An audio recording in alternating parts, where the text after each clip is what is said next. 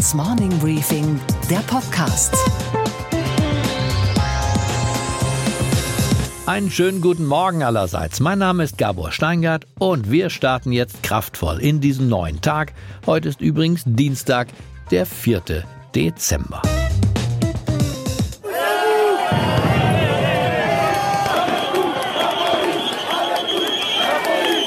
Die vornehme französische Art kann man derzeit auf den Straßen von Paris jedenfalls nicht besichtigen.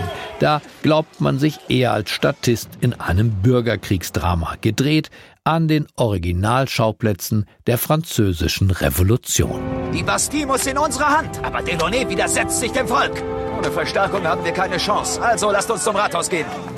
Zum Rathaus! Los! In Gang gesetzt wurde dieses Remake von einer Frau namens Jacqueline Moreau, die sich über die steigenden Benzinpreise empört hatte.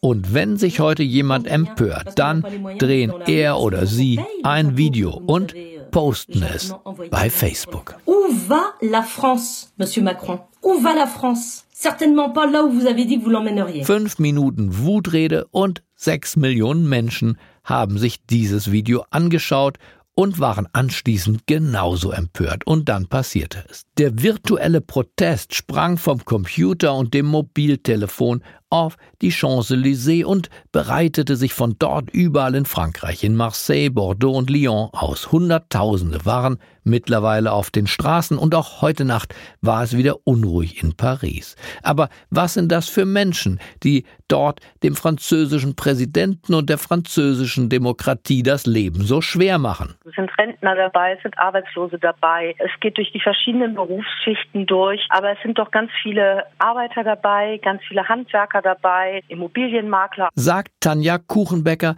Frankreich-Korrespondentin, Buchautorin, und seit über 20 Jahren leidenschaftliche Pariserin. Das ausführliche Gespräch mit ihr hören wir gleich. Unsere Themen heute: Rebellion auch bei Unilever. Denn der multinationale Konzern möchte überall auf der Welt mindestens 20% Profitrate erwirtschaften. Die deutsche Belegschaft wehrt sich und mit dem Redelsführer dieses sehr zivilen Aufstandes habe ich gesprochen. Außerdem, Katar verlässt das OPEC-Kartell. Frau Dr. Claudia Kemfert, Energieökonomin des Deutschen Instituts für Wirtschaftsforschung in Berlin, erklärt uns, was das für die Weltwirtschaft, die Energiewende und die Finanzierung des Islamischen Staates zu bedeuten hat. Und wir dürfen Sophie Schimanski nicht vergessen. Sie steht für uns an der Wall Street, wie jeden Tag, und sagt uns heute, warum der Dow Jones schon wieder steigt. Tanja Kuchenbecker arbeitet als Buchautorin und Frankreich-Korrespondentin für den Tagesspiegel, das Handelsblatt und für Focus in München. Seit über 20 Jahren lebt sie in Paris. Sie guckt auf Land und Leute, nicht von oben herab wie eine Insektenforscherin, sondern sie lebt mittendrin, im 19. Bezirk, 4 U-Bahn-Stationen von den aktuellen Protesten entfernt. Da, wo seit Menschengedenken die Sozialisten regieren. Ich habe sie angerufen, damit wir eine Nahaufnahme bekommen von dem, was sich da bei unserem französischen Nachbarn abspielt. Hallo Frau Kuchenbecker, Gabor Steingart hier. Ja, hallo Herr Steingart. Erklären Sie uns doch mal, was sind das für Menschen? Das ist keine organisierte Bewegung, sondern doch sehr unterschiedlich die Leute, die da auf den Straßen demonstrieren. Man kann schon sagen, das ist der kleine Mann, der auf der Straße demonstriert, weil er nicht genug Geld in der Tasche hat. Es sind Rentner dabei, es sind Arbeitslose dabei, es geht durch die verschiedenen Berufsschichten durch, aber es sind doch ganz viele Arbeiter dabei, ganz viele Handwerker dabei, Immobilienmakler auch. Und es ist also nicht vergleichbar mit dem Jahr 68 in Paris, als Daniel Cohn-Bendit und die Studenten und die Intellektuellen auf die Barrikade gestiegen sind und französische Revolution gespielt haben, sondern diesmal scheint es sich ja um einen sozialen Protest von unten zu handeln. Ja, das sind die Leute, die weit außerhalb der Metropolen leben, eher auf dem Lande oder in den Banlieues, also in den Vorstädten von Paris oder den anderen Städten, die nicht angeschlossen sind mit öffentlichen Verkehrsmitteln und die auf ihr Auto angewiesen sind. Ist das der kommende Aufstand? Ich glaube, es ist schon eine gewisse Art von Aufstand. Hier in Frankreich wurde auch von Trumpisierung gesprochen, dass da irgendeine Bevölkerungsschicht aufständig wird, untere Mittelschicht, die schon arbeitet, aber einfach nicht genug Geld hat am Ende des Monats. Und was hat die Leute jetzt zu diesem Zeitpunkt auf die Straßen gebracht? Mal abgesehen davon, dass es eine unfreundliche Jahreszeit ist. Was genau hat politisch oder gesellschaftspolitisch den Funken an das Fass gebracht? Das kann man schon sagen. Das ist wirklich ein Funken. Ausgelöst wurde es durch diese Ökosteuer, die eingeführt werden soll zum 1. Januar und vor allen Dingen auf Diesel. Dazu muss man sagen, dass Diesel in Frankreich ja immer ziemlich bevorteilt wurde. Also es war sehr viel billiger, Diesel zu tanken als Benzin. Und die Leute haben ganz viele Dieselautos, gerade auch in den ärmeren Schichten. Und die Aufschläge der Ökosteuer, gerade auf Diesel, die höher sind als auf die Benzinersteuer, haben natürlich dazu geführt, dass dieses ausgelöst wurde, die Bewegung. Aber dabei ist es ja längst nicht geblieben. Nun haben wir in Deutschland ja gedacht, Emmanuel Macron sei so eine Art moderner Held, sei ein Prinz, der das Volk vereint mit sich und nicht der alten Politikerkaste entsprungen ist. Offenbar scheint die Bindekraft dieses neuen politischen Führers nicht so magnetisch zu sein, dass er alle Gesellschaftsschichten anzieht. Naja, das sind ja nicht so viele Leute an die Urnen gegangen und davon sind nur ein Teil zu Macron übergegangen und ein Teil zu den Rechten von Marine Le Pen. Also die Wählerschaft, die hinter Macron steht, ist auch nicht so groß, wie man sich das so vorstellt. Er ist natürlich als großer Reformer angetreten, aber die Reformen müssen sich auch durchsetzen lassen, wenn das Volk damit einverstanden ist. Ist seine Reformagenda damit noch durchsetzbar oder sehen wir gerade, wie hier ein französischer Präsident entgleist? Bisher hat er ja das sehr geschickt gemacht und hat die Reformen so in der Sommerzeit durchgesetzt, wenn eben keine Macht der Straße unterwegs war und hat sie auch ziemlich durchgedrückt. Die Arbeitsgesetze gab es ja im letzten Jahr auch große Proteste dagegen. Es gab große Proteste von den Studenten und Schülern gegen das neue Gesetz der Zugänge zu den Universitäten. Und jetzt ist das erste Mal der Moment, wo man sich fragt, wenn er da jetzt nachgibt, kann er das überhaupt noch durchführen, seine Reformen weiter? Und das ist natürlich auch eine große Frage, wie stark zeigt er sich und wie schwach wäre er, wenn er nachgibt? Was wäre Ihre Prognose? Er sucht ja jetzt das Gespräch offenbar. Es gab letzte Woche schon mal ein Treffen, da sind überhaupt nur 2 Gelbwesten gekommen, weil diese Bewegung eben so unorganisiert ist, dass nicht alle sich einig sind. Unorganisiert, aber zunehmend gewalttätig, oder? Die Bilder auf den Straßen zeugen ja von brennenden Autos und lichterloh brennenden Straßenzügen. Ja, das ist schon, wenn man die Bilder vergleicht vor einigen Wochen zum 100. Jahrestag des Ersten Weltkrieges, wo er sich als großer Staatsmann präsentieren konnte und dann die Bilder vergleicht von gestern, die Szenen vor dem Triumphbogen, das ist natürlich schon dramatisch für ihn. Und dann ist es, was sehr interessant ist, früher haben wir ja diese ganzen Demonstrationen gehabt, die sozusagen in den alten klassischen Demonstrationsvierteln stattfanden, also Republik, Bastille. Und diesmal haben wir Demonstrationen um die Champs-Élysées, Nähe, Élysée-Palast, also die ganzen großen Denkmäler auch von Frankreich. Und das ist der große Unterschied, dass diesmal eben so eine reiche Gesellschaft von Paris angegriffen wird und dass dahinter auch nicht die Gewerkschaften stehen, wie wir das bisher gesehen haben und dass das doch sehr, sehr radikalisiert wird. Und ich glaube auch, es wird deshalb radikalisiert, weil es eben um diese schönen Viertel Champs-Élysées stattfindet, um sozusagen die Symbole der Präsidentschaft, die Symbole des reichen Frankreichs. Der Konsumgesellschaft auch. Ja, der Konsumgesellschaft, aber auch einer gewissen Elitegesellschaft in Frankreich, einer Gesellschaft, die eben viel Geld verdient, die Privilegien hat, im Gegensatz zu doch vielen Leuten in Frankreich, die ärmer dastehen. Frau Kuchenbecker, Ihre Prognose, wie geht das weiter? Erstmal wurde aufgerufen, am Samstag wieder zu neuen Demonstrationen in Paris. Gleichzeitig sehen wir, dass in den verschiedensten Landesteilen die Blockaden weitergehen. Wir haben auch schon Blockaden von Tankstellen in der Bretagne, die wir sehen. Und außerdem rufen über Internet doch viele Leute dazu auf, radikal in Paris vorzugehen. Also es gab auf Twitter Aufrufe in der Hinsicht, es ist jetzt keine Demonstration mehr, sondern es ist ein Krieg. Ich bedanke mich bei Ihnen, Frau Kuchenbecker, für diese etwas beängstigende und gleichzeitig sehr präzise Schilderung der Ereignisse und Erlebnisse in Paris. Ja, bitte. Ein Hauch von Revolte ist auch auf den Fluren des Weltkonzerns Unilever zu spüren. Denn das Unternehmen, das in Deutschland mit Marken wie Knorr Suppen, Langnese-Eis, Lipton Eistee, Signal Zahnpasta und Omas Omo vertreten ist, will noch profitabler werden. 17% Umsatzrendite sind es bisher. Jetzt aber hat der weltweite Vorstand beschlossen, sollen von 100 Euro 20 Euro als Profit in der Firmenkasse hängen bleiben. Und da man solche Profitmargen im heiß umkämpften Markt der Lebensmittel, der Waschmittel und der Kosmetika nicht so ohne weiteres auf die klug gewordenen Verbraucher überwälzen kann, müssen die Beschäftigten dran glauben. Diese sollen weniger werden, sie sollen ein bisschen flotter arbeiten und Betriebsteile, die die Renditeerwartungen nicht erfüllen, werden verkauft. Das genau wollen sich Tausende von Beschäftigten in Europa nicht bieten lassen und versammeln sich lieber hinter Hermann Sorgeberg, dem Gesamtbetriebsratsvorsitzenden und Chef des Europa-Betriebsrates von Unilever. Er hat die Kampagne Mensch vor Marge gestartet und mit ihm bin ich jetzt verbunden. Hallo, Herr Sorgeberg. Ja, hallo, Herr Steingart. Schön, dass wir sprechen können. Erzählen Sie mir doch ein bisschen was über die Aktion, die Sie als Gesamtbetriebsratsvorsitzender für Deutschland, aber auch für Europa bei Unilever gestartet haben. Was genau verbirgt sich dahinter?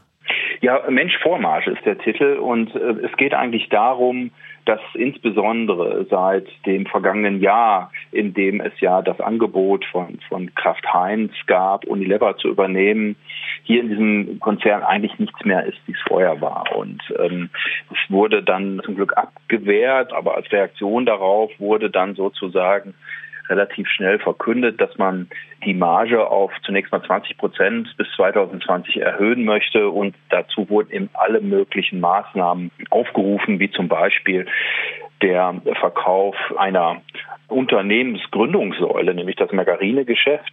Und zum anderen eben große Sparprogramme, das Überprüfen von Gehältern in Fabriken etc., die Überprüfung, welche Fabriken denn überhaupt noch bei Unilever bleiben sollen und Personal abzubauen, Lohnkosten runterzubringen, um eben am Ende die Margen zu erreichen. Welche Marge erwirtschaftet denn dieser internationale Konzern? Wir liegen also zum Beispiel in Deutschland im Moment bei gut 17% und weltweit liegen wir in etwa auch da etwas drunter. Von daher liegen wir, finde ich, schon relativ hoch in der Marge. Und Sie sagen ja, das sei maßlos, vor allem wenn man ja bedenkt, dass Unilever in Deutschland mit Marken wie Fanny, Cornetto, Lipton Tee, Rexona, also mit vielen, vielen Gütern des täglichen Bedarfs zu tun hat. Das könnte ja am Ende auch für die Verbraucher ein relativ kostspieliges Spiel sein, oder? Ja, natürlich muss ein Unternehmen Gewinne machen, aber gleichzeitig muss die Wertschätzung auch der Beschäftigten natürlich adäquat sein. Und das erleben wir gerade, ist eben nicht mehr im Gleichgewicht. Und deshalb melden wir uns so laut zu Wort. Und gleichzeitig gibt's ja den Preiskrieg im Lebensmittelhandel, wo wir ja in Deutschland die niedrigsten Lebensmittelpreise in ganz Europa haben und wo es einen unglaublichen Preiskampf gibt. Den gibt's schon seit 15, 20 Jahren. Und auch länger. Und der spitzt sich ja auch gerade zu. Und beides bringt Arbeitsplätze in Gefahr. Das heißt, vom Konsumenten werden die 20% Aufschlag auf den Produktionspreis eigentlich dann ja nicht zu holen sein in einem solchen Umfeld. Also muss es sich aus der Struktur ergeben. So ist es. Da also im Prinzip im Handel kaum Preiserhöhungen durchzusetzen sind und wir das auch erleben aktuell im Streit zwischen Unilever und Kaufland, wird es sich im Wesentlichen dadurch ergeben, dass man auf zum einen vielleicht bei Lieferanten sich versucht, das Geld zu holen, aber eben zu einem nicht unwesentlichen Teil durch Einsparmaßnahmen im Unternehmen. Und da liegt es dann immer nahe, dass am Ende die Beschäftigten den Preis dafür zu zahlen haben. Und das ist was, was aus unserer Sicht irgendwann auch aufhört, noch akzeptabel zu sein. Also nicht, dass wir uns missverstehen. Natürlich muss ein Unternehmen modernisieren. Und wir werden uns auch nicht gegen Automatisierung und Digitalisierung wehren können. Da wären wir ja verrückt, wenn wir das täten. Aber es geht jetzt hier um, dass gesunde Unternehmen Arbeitsplätze abbauen, nur um eben höhere Gewinnmargen zu erzielen. Und das geht am Ende eben auch auf Qualität und auf den Rücken der Beschäftigten. Die Geschichte der Beschäftigung bei Unilever in Deutschland zum Beispiel ist ja ohnehin eine doch sehr beeindruckende Schrumpfungsgeschichte, oder? Sie waren doch hier in den 60er Jahren fast 40.000 Menschen mal. Das ist richtig. Also wir sind in Deutschland jetzt gerade nochmal bei 4.000. In Europa ist ein ähnlicher Prozess erfolgt. Wir waren zu einem ähnlichen Zeitpunkt 100.000 Beschäftigte. In Europa sind jetzt 30.000 Beschäftigte. Und ja, das ging in den Jahren früher oftmals auch sehr geräuschlos, weil man es eben sozial verträglich gemacht hat. Es wurde ja nicht geschlossen, es wurden Unternehmensteile an andere verkauft. Ich selber bin mal bei Iglo gestartet. Die sind mittlerweile auch verkauft. Das gehörte mal zu Unilever und ist durchaus nach wie vor ein erfolgreiches Unternehmen mit wachsenden Personalzahlen. Also das war nicht alles schlecht, was da passiert ist. Aber wir sind jetzt in einer Diskussion, die eben leider wieder hin zu einer eher kurzfristigen Denkweise geht, wo es darum geht, relativ schnell die Margen bis 2020 auf 20%, und ich fürchte, das wird nicht das Ende der Fahnenstange sein, zu erreichen. Und ja, es ist am Ende ja so, dass das auch eine gesamtgesellschaftliche Debatte ist, wie Sie ja heute auch ganz richtig in Ihrem Artikel schon beschrieben haben. Es geht darum, dass es nicht akzeptabel ist, dass Arbeitsplätze abgebaut werden, Menschen ihre Existenzen verlieren, nur dafür, dass im Prinzip die Aktionäre oder immer weniger, immer mehr Geld haben. Und das ist ja keine neue Debatte. In Frankreich erleben wir, dass Beschäftigte sich wehren gegen insbesondere den Staat, aber in Wahrheit natürlich auch an dem Thema zu knabbern haben, dass immer weniger netto vom Brutto bleibt und die Gerechtigkeitsfrage in der Gesellschaft offenbar gegen diese Menschen entschieden hat. Sehen Sie ein solches Potenzial bei sich und den Kollegen und Kolleginnen in Europa wie in Frankreich auch? Also sicherlich haben wir eine etwas andere Kultur in Deutschland als zum Beispiel in Frankreich. Aber ich höre immer öfter auch Kolleginnen und Kollegen von mir mit dem Blick auf Frankreich, die sagen, müssten wir nicht auch einmal sehr viel deutlicher werden, sehr viel lauter werden und auf die Straße gehen. Und je stärker die Ungerechtigkeit spürbar wird und je machtloser man sich fühlt, ich glaube, dass dann auch irgendwann es sowas wie ein solches Potenzial auch in anderen Ländern außerhalb von Frankreich geben kann. Aber davon sind wir im Moment noch weit entfernt. Haben Sie an sich selber was Neues festgestellt im Zuge dieser Kampagne? Ungeduld, Wut, Zorn? Ich will Ihnen das ganz ehrlich sagen, dass ich geneigt bin, auch deutlicher und auch lauter zu widersprechen. Und nicht das Unternehmen unwidersprochen zu lassen, wenn es sagt, dass eine solche Margenentwicklung völlig üblich und in der Branche normal sei und dass es sozusagen ein Naturgesetz ist, dass am Ende Beschäftigte ihren Job verlieren dafür, dass die Margen steigen. Das haben wir früher in der Form so nicht gemacht. Das hat sich schon verändert. Hermann Sorgeberg, der Gesamtbetriebsratschef und Chef des Europabetriebsrats von Unilever. Ich bedanke mich bei Ihnen sehr herzlich für diese Aufklärungsarbeit. Vielen Dank, dass Sie mir zugehört haben. Was für ein Niedergang. Das einst so mächtige OPEC-Ölkartell zerfällt und wir alle schauen zu. Gestern hat Katar diesen exklusiven Club der Ölförderländer verlassen. Und was das für uns und die Welt bedeutet, erklärt uns jetzt Frau Dr. Claudia Kemfert, Energieökonomin vom DIW in Berlin. Hallo, Steingart, grüß Sie, Kempfert hier. Hallo, Frau Kempfert. Vielen Dank, dass wir miteinander sprechen können. Sagen Sie, Katar ist ja aus der OPEC ausgestiegen. Das war heute bei allen großen Medien die Eilmeldung. War das für Sie ebenfalls ein überraschender Schritt? Es war durchaus ein überraschender Schritt, weil es so jetzt nicht unmittelbar zu erwarten war. Die OPEC ist ja seit einiger Zeit zerstritten und verliert immer mehr an Bedeutung, sodass es diese Auflösungserscheinungen durchaus gibt. Es gibt neue Allianzen. Saudi-Arabien verbrüdert sich mit Russland. Die US-Amerikaner machen ihr eigenes Spiel und wollen Fracking-Öl verkaufen. Und so hat sich eigentlich die Bedeutung der OPEC immer weiter vermindert. Und dass viele Staaten in der OPEC nicht mehr ganz so glücklich sind, das ist durchaus bekannt. Aber dass Katar jetzt so unmittelbar aussteigt, das war durchaus überraschend. Dieses Kartell war ja gegründet worden, um den Ölpreis hoch und die Fördermengen entsprechend knapp zu halten. Warum funktioniert dieses Kartell in letzter Zeit nicht mehr und warum sinkt und sinkt und sinkt der Ölpreis? Das Bedeutende ist, im internationalen Ölmarkt gibt es neue Anbieter, die sehr viel mehr Öl fördern als in der Vergangenheit, insbesondere die US-Amerikaner mittels Fracking-Öl, aber auch Russland. Beide haben ein großes Interesse, einen Teil des Kuchens meist abzubekommen, und die Bedeutung der OPEC schwindet mehr und mehr. Und so ist es kaum verwunderlich, dass man hier jetzt auch keine Entwicklung mehr sieht, wo die OPEC geschlossen zusammensteht und Preise beeinflussen kann. Dieses ist schon lange vorbei. Aber wie kann das kleine Katar davon jetzt wirklich profitieren? Denn wenn man schon vorher hätte höhere Preise und höhere Fördermengen durchsetzen wollen, hätte man das ja als OPEC geschlossen getan. Aber das gibt der Weltmarkt ja schlicht und einfach gar nicht her.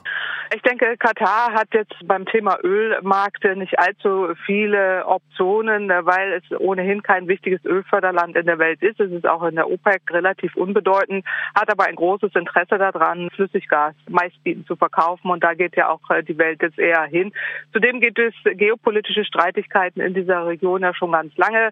Man hat viele offene Rechnungen, ist extrem unzufrieden mit Saudi-Arabien. Also da werden jetzt einige Dinge miteinander vermischt, was jetzt gar nichts zu tun hat mit dem Ölmarkt. Und da will Katar jetzt einfach auch der Weltöffentlichkeit zeigen, hallo, wir sind da und wir wollen das so umsetzen und lassen uns von der OPEC hier nichts mehr bieten. Insbesondere Saudi-Arabien, da ohnehin die Weltölmärkte mittlerweile weggehen von der OPEC und weggehen von dem Einfluss der OPEC.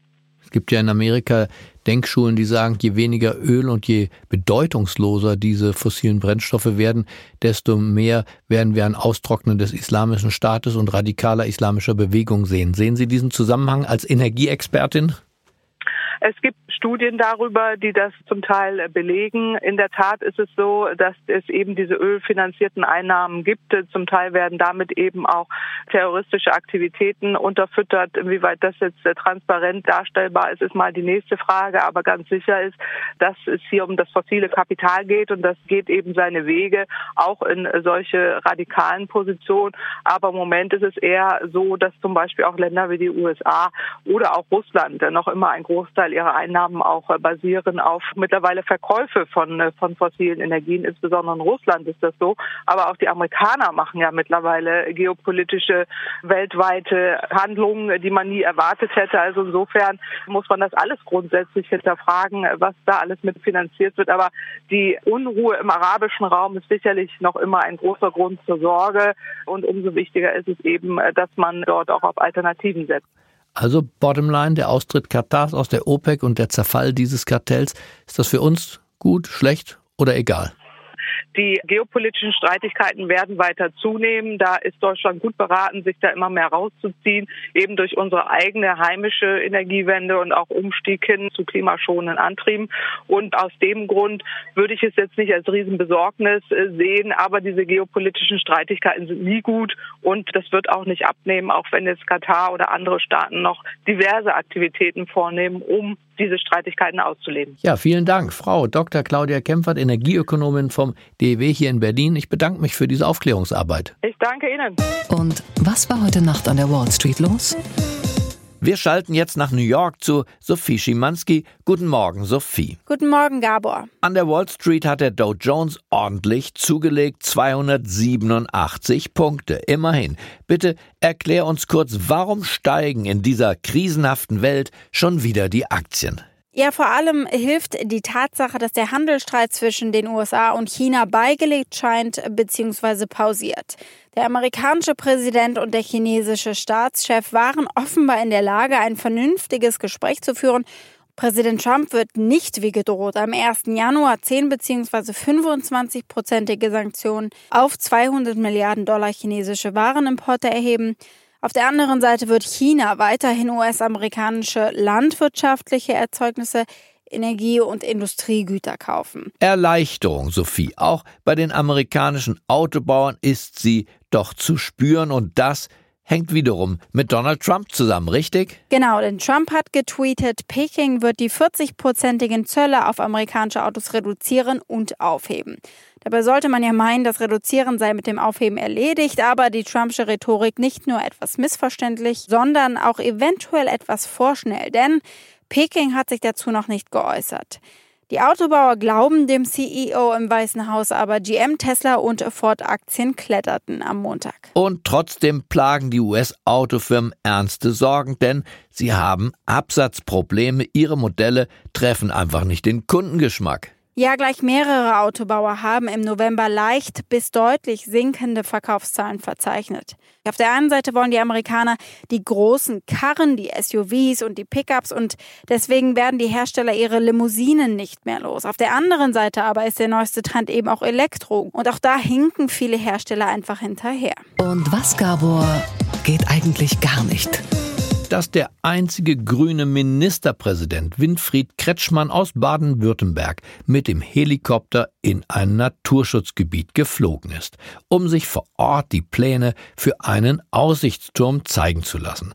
Dieser kleine Ausflug in Zahlen: 170 Kilometer Luftlinie, 45 Minuten Flugzeit, Verbrauch 260 Liter Kerosin oder umgerechnet fast eine Tonne von dem Klimakiller CO2. Die Kosten für diesen kleinen Ausflug ungefähr 4.000 €. Außen grün, innen bequem, und das Ergebnis: jede Menge Ärger, und mit was? Mit Recht.